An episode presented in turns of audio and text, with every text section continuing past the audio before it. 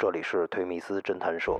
夜里他自己一个人，他突然听见有人在唱歌，然后他发现这个声音是从停尸柜里出来的。反正我有生以来遇到所有的臭味都没有尸体腐败气味臭。在一个房间里有个巨人棺，那人好像死了能有一个星期以上了。一进门以后，蛆苍蝇扑面而来。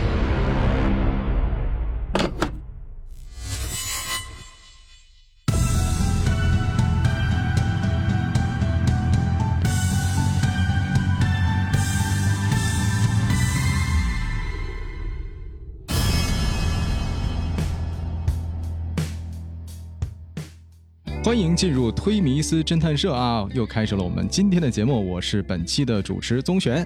那今天呢，我们邀请到了一位嘉宾，可厉害了啊！他是一位法医，让我们的法医刚哥跟大伙儿打声招呼吧。大家好啊，我是刚哥，以前在市局做了将近二十年的法医。哦，谢谢大家。好，欢迎刚哥的到来啊！还有一位我们的这个老朋友了，我们的刑捕头。大家好，大家好。我们今天呢，我们仨跟大家一块聊聊这个法医的那些故事。那第一个问题呢，我想问一下我们刚哥啊，当初是怎么有一个什么想法要投入法医这个职业呢？因为我学的就是法医专业，高中时候因为我对自己的将来的事业规划也没有任何规划，也不太懂。报考的时候提前招生，我报考了公安大学，当时在那个城市只招生一名，然后我排了第一号。我一起跟我特别好那个朋友，他排第二第二号。如果我要去公安大学，他就去不了。然后他私下就跟我商量，他说：“你别去了，你要不去，你还可以学医去医科大学。我要不去，他那学校可能他不是特别理想。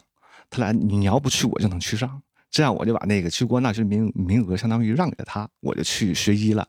学医以后，因为我有一些这个排球特长，然后我的专业可以随便挑。我一看，哎，法医专业跟公安大学那个比较接近呢，也是穿警服，将来可能穿上警服也挺也挺酷的。我就选义无反顾的选择了法医专业。呃，学了五年法医专业，毕业以后我就来到北京，在北京市公安局工作了。那您后来一共现在做了多少年法医了？呃，一共做了将近二十年。那在这中间，您做过多少次这个解剖啊？解剖我大概能做过将近一千例左右，呃，其他的尸表检大概能有个三千例左右。那法医在刑事案件中，它起到什么的作用呢？嗯，其实简单概括来说，其实可能两个作用，一个是为这个侦破提供一些线索和方向，另外一个就是为将来的庭审和定罪提供一些证据。那您一般的话是负责哪一块呢？呃，我以前做的都是法医病理工作，法医病理工作主要是呃有现场以后出现场，然后针对现场嗯那个生物检材进行，比如尸表检验、解剖检验，还有一些病理工作。法医临床主要是伤检这一块儿，就是伤残伤残鉴定啊等等。嗯。呃，法医毒化主要是毒物和毒品的鉴定。呃，法医物证主要现在就是比较明显，现在现在就是比较火的 DNA DNA 检验技术嘛啊，它属于实验室工作是吧？主要分这四块，我主要做的是法医病理工作。就是跟现场和尸体解剖相关的。你别看我也干了二十年公安了，我对这法医这块呢，我觉得也挺神秘的。其实来自呢，也大多数是影视啊，嗯，包括电视剧啊，哎，对，法医秦明啊什么的。呃，一是法医秦明，其实最早的一个大大宋提刑官宋慈，是是，这个勾起我对法医的这个简单的认知。大宋提刑官刚播放的时候，当时有一个朋友也是找我做了，也是做了一期节目，就针对滴血验亲这个东西是不是有科学道理？那个可能跟科学肯定是不沾边儿，只不过说在古代就是科技没那么进步的时候，用这种方式来去鉴别是否有亲缘关系，但现在来看。这个东西肯定不是科学的。之前是通过 ABO 血型的那个鉴定，现在呃可能更先进了、更精确了，通过 DNA 的来鉴定，那个错误率几乎是没有的啊。我还记得就是影视剧里很多这种吧，有其实在我们现在科学看来是不科学的东西，是比如说这个银针啊放在那个汤里面看它有没有毒，对，银针变黑就有毒，这好像也是不对的，对吧？对对对对对。那您当时第一次遇到这个出这个现场去验尸的时候，内心有没有一点小害怕？呃，这肯定会有。九七年年初的时候，我第一次去实习，我实习是在鞍山市公安局实习。当时我和另外一个同学被分到鞍山市公安局这个呃实习点，到了以后，我们刚下车就被老师拉走，说有现场，在现场。就仿佛好像是昨天发生的事儿一样。当时是一个呃老太太在自己房间里头被外来一个人用刀砍伤了，砍伤以后砍死了，呃头部就将近五六十刀，脸都砍花了，有呃地上血流成河。当时老师说：“哎，你们两个同学戴手套准备干活吧。”然后我就把手套戴上了。当我戴完第二只的时候，我看我同学第一支还没戴完，我一看他这是明显要偷懒啊。刚戴好，老师说：“哎，你那个同学你戴好了吗？你把这个这个尸体从这屋拉到那屋去，因为这屋满地都是血嘛。嗯，拉到另外一个比较干净的屋，他们都是现场去做那个解剖。然后我就拉着腿从这屋拉到了那屋，倒着走到那屋。然后我进去以后，我就在里面。”这个尸体在屋子中间，这时候我那同学戴好了手套，乐呵呵的进来了。嗯，老师就说：“哎，外面同学，你拿一个水盆接点水，用手巾把那个这个死者的脸给清清洗干净。”哎呀，然后这时候就该我偷着乐了。嗯，那老太太脸已经被砍花了，她每擦一下，那五官都是来回动的。天哪，我觉得也挺恐怖的。就是这个法医呢，他能够通过这个尸体判断他的死亡时间。哎，我就觉得这很神奇。这您能给我们讲讲吗？基于科学知识来推断，说实话，既然是推断，它就不可能百分之百的准确。嗯，它没有一些物理信息更精确。嗯，比如说，呃，在一个房间里发生了凶杀案，这个房间这个人这个死者什么时候进来的，什么时候出来的？比如他三点进来的，四点发现他死亡了，他的死亡时间肯定是他进来之后发生的。对，这个是非常准确的。哦，嗯。你法医推断时间只能通过尸体温度、胃内容，但这些所有的时间都是推断时间，没有那么精确。换句话说，通过尸体现象，你也可以推断推断死亡时间。比如说他什么时候出现尸斑，什么时候出现尸僵，尸僵程度是什么样，也可以推断死亡时间。就像尸体温度一样，尸体温度它跟这个人的年龄、体重、呃是否胖是否瘦、衣服穿的是否多是否少、屋里是不是有空调、外面气温有没有风，都有很多很多因素干扰。我们只能综合所有的因素给他确定一个死死亡时间，但这个死亡时间只是一个估算，它不可能精确到到分，那是不可能的。嗯，我们顶多是会出现一个范围，比如说这个死者可能三点到三三点半，你有半个小时误差，我觉得已经很精确了。对，那还是挺棒的。大概推断的时间就是什么时候人的死亡时候能产生尸斑？他死亡以后，一般一两个小时以后就就会出现尸斑。这个尸斑最开始可能头十十二个小时、二十个小时，它可能还会有转移，比如把尸体翻动，翻动尸体以后，它会重新出现尸斑。过了一天以后，这个尸斑就不会再有转移了。就，呃，前一阵咱们播出了一期节目《装在旅行箱里碎尸案》，其中呢，咱的这个呃刑警跟咱们讲的时候，就是那个针织衫本身是红色的，后来通过在尸液中浸泡变成。白色就改变了侦查方向了。对对对，这个尸液确实有这么大的腐蚀力吗？呃，是是，它那个尸体腐败以后，呃，里边会产生很多化学这个成分，包括对尸体，包括对周围环境，包括对衣物，都会有很大的腐蚀性。你比如说，就像他们说那那种尸绿一样，那就是这个硫化氢和血液里的血红蛋白的铁元素结合，最后变成绿色了。大家就说，哎，为为什么变绿了？哦，原来是这么回事儿哈，就包括咱们这个几期节目啊，就说的说到尸臭，嗯嗯，说这个尸臭啊，跟其他动物腐败的这种味气味还是不一样，啊，特别臭。它为什么这个尸臭是这么明显，而且它的气味为什么这么这么厉害？高腐的现象啊，说实话我也很头疼，哦，因为实在是太臭了。反正我有生以来遇到所有的臭味都没有尸体腐败那个气味臭。第一个，我觉得因为他人毕竟。这么大体格嘛，它散发出来整体腐败那个气味，在一个密闭空间，它的浓度会很高，呃，非常非常刺鼻，呃，一般人是承受不了的。而且这种气味吧，我觉得也挺奇怪，它会进进入到你的衣服里头、毛发里头，甚至于皮肤里头。有有有些时候，你在一个密闭空间、高腐现场待时间长了以后，回去以后你洗衣服、洗澡、洗头，你都感觉还是洗不掉这个味道。呃，碎尸案也挺多的。我记得有一次在那个怀柔，一整天几乎我们有很多人，包括警犬、呃办案民警，都在满山遍野去找那个尸体。因为那个案犯他自己交代，他把那个尸体碎成了二百多块，一边走一边就扔抛尸。我们尽量把这个尸块要收收集全了，然后找了一天，哎，基本上收集了一一二百块吧。然后主要的东西你需要拼起来，大概能能拼凑整齐。其中这个死者是个女的，有一个纹身，就为了拼这个纹身，这个因为这个纹身对这个个体识别很有意义，我们拼了一下午，专门拼。其中有一块比较大的皮肤，上面有有一些长条的褶皱，一直也没想到这个这个皮肤来自于身体哪个部位。到晚上十点下班的时候，洗完澡换完衣服，我去回家，然后正好有个朋友过生日，我去参加一个聚会。当时可能就你可能因为疲劳，我可能有点走神儿，坐那儿发呆。前面有个女孩，一个小酒吧里头，她在我前面穿的短裤和短衣，中间露出了一截腰，在那跳舞。我突然想起来，那个走这就是腰窝那个位置上，哎，这也是我有生以来做法医工作，就是第一次生活和工作连在有一些交集了啊。哎，刚哥，那您觉得做法医这个行业是不是都得需要胆子特别大的人？呃，以前有一个有一个同行，那个年纪轻轻也是做这个工作，他就比较害怕，对这个接触程度比较差。做完解剖，一般都是有时候凌晨三点四点，从我们解剖室到回我们宿舍有一条小路，小路周围都是停尸房，那是必经之路，从解剖楼到宿舍的必经之路。他干完工作，他也不先走，他会等着别人做完一起走。刚开始我还说，哎，这哥们儿挺仗义，很敬业啊！啊，这么晚了，我说你先回去睡吧。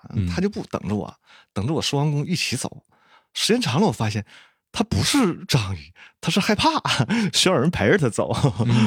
这个每个人都不太一样。后来这个人吧，他做了两年法医以后，他突然莫名的出现这样那样的身体状况，去了医院查了几次都查不出原因。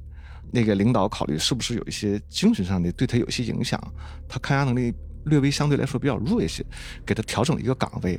从此以后，这个人哎，就身体很健康了，再也没出现过之前的症状。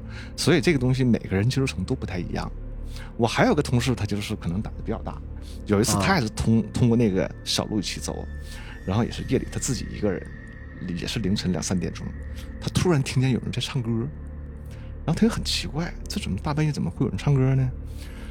然后他发现这个声音是从停尸柜里出来的，哦，他就很奇怪，挨个尸柜去看，去找这个声音，终于在一个尸柜他找到这声音了。哟，他把这个柜子拉开，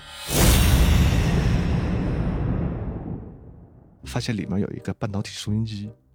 哇，嗯，后来才知道，这个死者生前特别喜欢听收音机，每天都拿着它。爱不释手，随身带着。这死了以后呢，家人就把这个收音机跟他的尸体放在一起了。白天比较喧闹，噪音比较大，那个收音机根本就听不见他的声音。嗯，到夜深人静、特别寂静的时候，那个声音就悠悠扬扬的传出来了。哇，这个还是挺恐怖的哈。这换句话说，我这个同事他干这个事儿，一般人。即便是法医，也不会管他从哪个柜子里传出来的。对对对对，那没准就会成为他心理障碍了。每次走在这停尸房，脑子里就回想出那个音乐了。没有，也挺吓人的。我这个同事他胆子比较大，他根本不把这个事儿当回事儿。他觉得怎么可能呢？绝对不可能有人会唱歌，肯定是有问题。啊！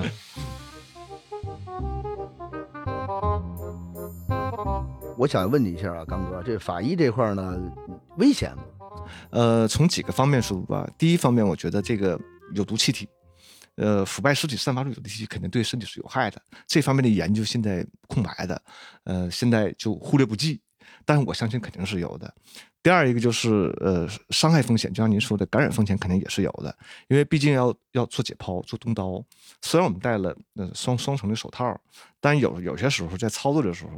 只能靠看不见的有些角落，需要用刀和手的配合。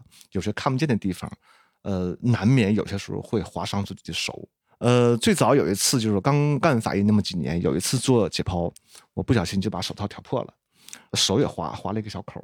当时也没也没在也没在意，就换个手套接继续工作。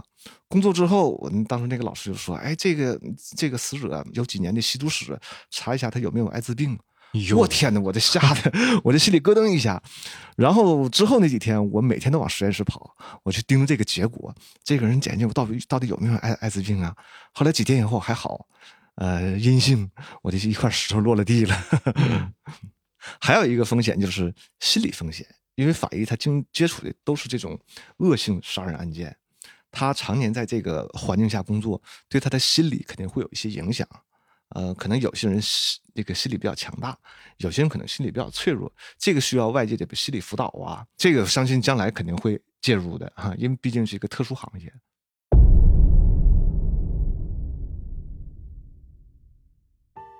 哎，刚哥，刚才我们说到这个失律啊，我记得有一个词儿叫巨人观，是不是跟这个什么尸体腐烂也有关系？是的，是的，是的，它是几个阶段，刚开始是呃有失律，失律以后进一步发展变成晚期尸体现象，就是巨人观了。巨人观也是因为呃尸体死亡以后血液停止流动，有很多腐败菌疯狂滋生，滋生以后产生腐。大量的腐败气体，它进入了皮肤软组织，嗯，然后导致了什么眼球突出啊、口唇翻出来呀，还有一些什么死后分娩、死后排排便都有可能，然后整个尸体就，呃，变得又黑又又又浮肿又庞大，摸起来就有点粘血的声音，咯吱咯吱那种，而且特别滑。就我们工作中有时候抬这种腐败尸体特别困难，因为它非常滑，抓不住它，知道吧？然后还有那个手套、脚套都可能会脱落，伴随着。一股恶臭，其实我特别恐惧那个那个腐败现场。那您第一次见到这个巨人观的时候，内心会是怎么样？哎呀，非常非常抵触。当时有一个在一个房间里有个巨人棺，那人好像死了能有一个星期以上了。哎呦，一进门以后，蛆苍蝇扑面而来啊，就是牛心的苍蝇到处撞，那个的确是挺恐怖的。而且就是一进那个楼道，他家我记得好像在四楼，一进楼道，那股扑面而来的那个腐腐败气味，充斥着整个楼道。这个像这个巨人棺膨胀了，气体膨胀以后，它会不会有一些施暴的现象？呃，这个一般情况下我们解剖的时候会有，比如说巨人棺它腹部特别隆起的时候，你第一刀下去，刚开始拉的时候，第一刀缝我们先拉一点儿，不拉开，然后躲开，让里面的气体先散发一会儿。让把气体放一放，放差不多以后，我们再去做进一步的解剖工作。那您刚才说了很多有关这个测尸体死亡时间的这么一些方法和过程，有没有什么您判断失误的地方？误差大可能就叫失误，这这肯定也有。当时我记得有一次，就是下午三点，我们去出个现场，是一个女孩，后来在家里被掐死了。被掐死以后躺在地板上，衣着比较整齐，就穿的单衣，在家里的那种秋衣秋裤嘛。然后我们推断死亡时时间是往前推了，好像是呃五个小时左右。这个现场出完以后，两个小时以后，我们出另外一个现场，也是一个老太太在家里，也是被掐死的。窒息死亡的原因，她跟失血就这种死因的，她的时间推断方式也不一样的。死因是一样的，只不过年龄不一样。体态是不一样的，环境也都是一样的。最后我也是按这个公司推的死亡时间。最后两个案子就截然不同。那个下午那个年轻那个女性破案以后发现就能对得上老太太那个她的死亡时间跟真实的案件时间最后差距了将近三个小时之多。这是为什么呢？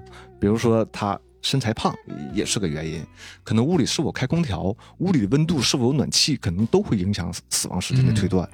所以我刚才说嘛，死亡时间它只是一个推断时间，它是一个大致估算时间，不太可能那么精确，因为它影响变量特别大，是吧？特别多，特别特别多，嗯。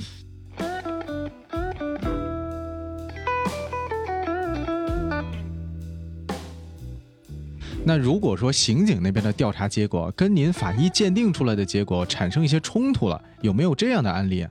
我记得当时有一个案子，就是门头沟好像是有一个案件，一个人他有个女朋友，两个人因为有一些纠纷，在车上他俩发生争吵啊。这个人当时在一个厢式货车有一个石头，他用石头把这女砸死了。砸死以后，他想伪造成交通事故，或者说伪造成跳车，他找一个嗯没有人的一个路。他停下车，把这女从车上推下去了。这这这女其实当时已经死亡了。嗯，他就想跑。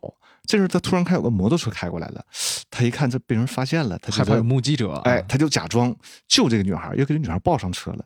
他觉得停在路上不安全，容易被人发现，他就回家把这尸体给埋起来了。后来案发以后，我们把这尸体挖出来，发现那女孩头部颅骨骨折，颅脑损伤比较严重，致命伤在头部，是钝器给打的。然后在现场。我们也找到了这个打击头部这个石块，也找到了。当时这个嫌疑人他就坚称这女孩跳车，路面有个石头，可能撞在这石头上了。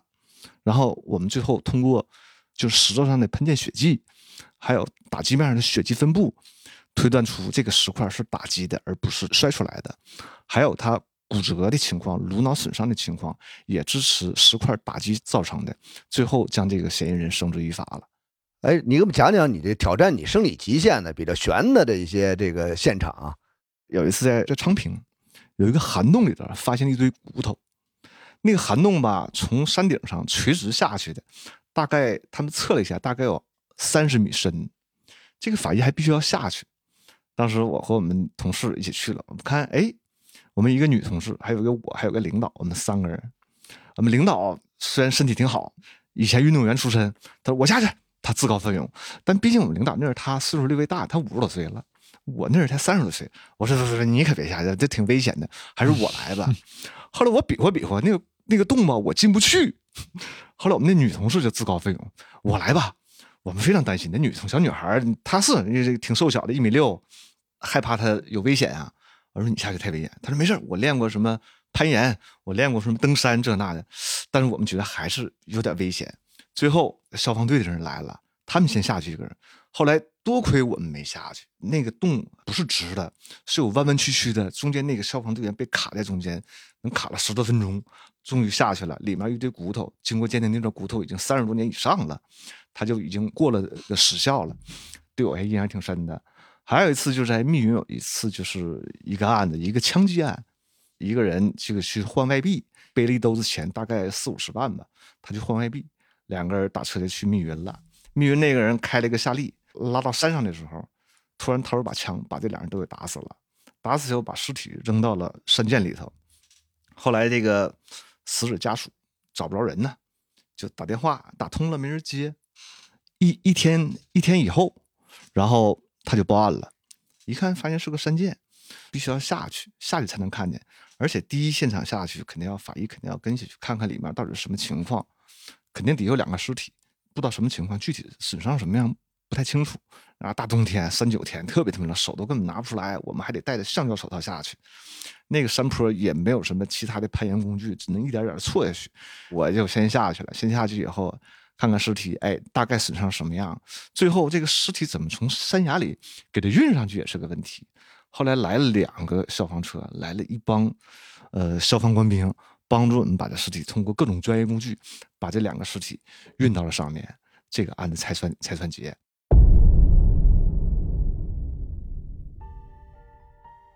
您这二十年的法医生涯中有没有遇到什么特别重大的案件，可能对社会影响也特大的？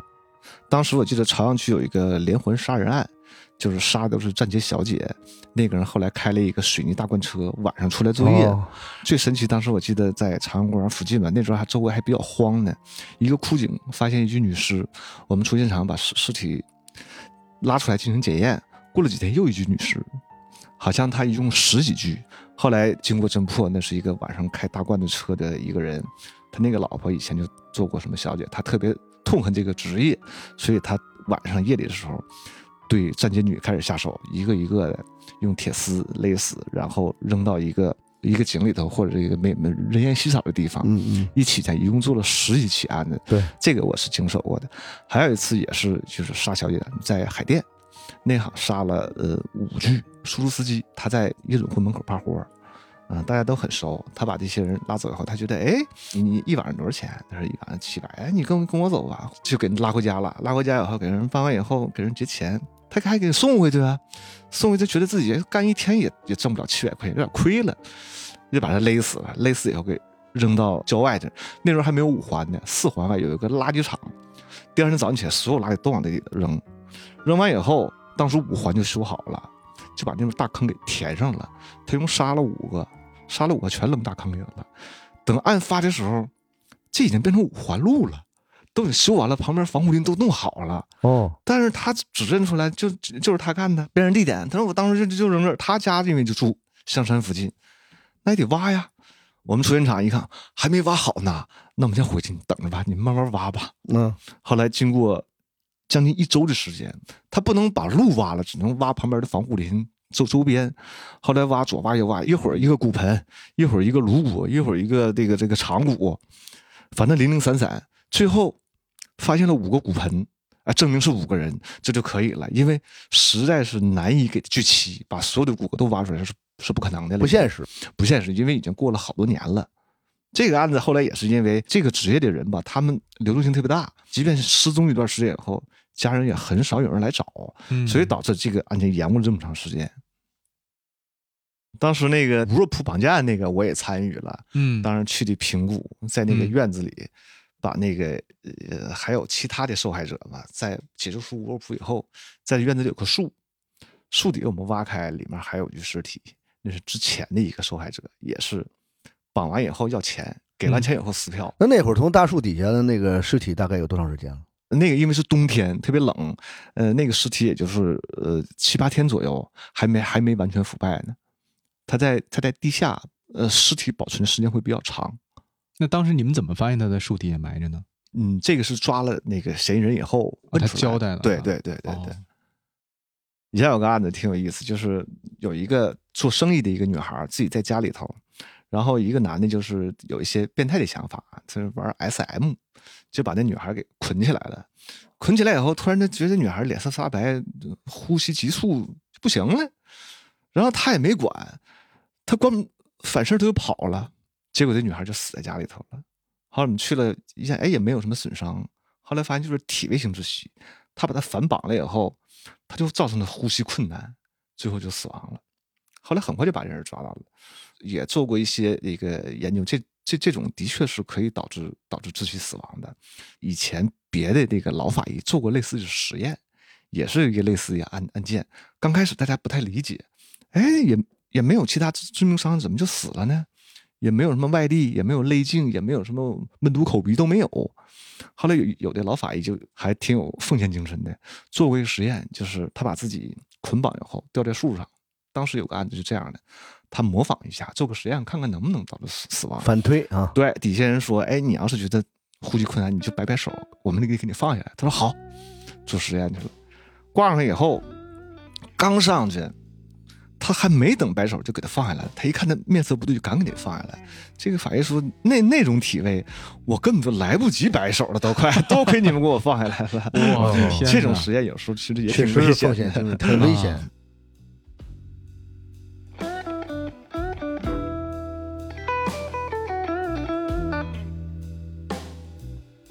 我记得以前有一个案子啊，有四个小孩儿，他们去歌厅玩儿，后来跟当地的保安就打起来了。打保安，保安人人数多呀，这四个人打散了，就冬天下着大雪，打散以后，他们到门口到车那头集合以后，剩仨了，那个没了，找不着了。他们仨寻找找吧，外面鹅毛大雪，他们仨就开这个小夏利车，就转转转，就围那个围那个建筑物周围开始转，找那个哥们儿啊。正找着呢，突然车咯噔一下子。压过去是个什么东西？发现底下躺了一个人，他们车碾过去了，嗯，就是他们另外那哥们儿。后来把尸体拉到法医中心，肯定是打了，肯定是双方发生那个斗殴了，也打过。打过以后，他们就认定这小孩是打死的。最后我们也发现了，的确是有有打的损伤。但也有机动车碾压的损伤，最后导致死亡原因致命伤是机动车碾压造成的。我们最后定的，哎，里面有打，有机动车碾压，最后死因是机动车碾压，这么定的。当时那个死者他的父母就不干了，就去我们单位去找我去了，跟我说这怎么可能？就那那就说肯定要追究他们责任，就打死的。我说这我肯定是以证据来来说话嘛。然后跟他解释，解释不听，不行，找我们领导。我们领导就说。你你凭什么跟人闹啊？我们怎么定的？就是客客观怎么定的？他说你们肯定是托有有人托关系了，没理他，就是用证据说话。对，就是用证据说话。其他的那个，尤其感情一出，在这个生死之间，在案件的性质之间，根本就不予考虑。好嘞，那今天非常感谢刚哥做客我们的节目，跟我们分享了这么多啊，这个有点小恐怖，但其实也非常有意思的法医的工作经验。下期再见，谢谢刚哥。好嘞，好嘞，谢谢大家，谢谢大家，我们下期不见不散。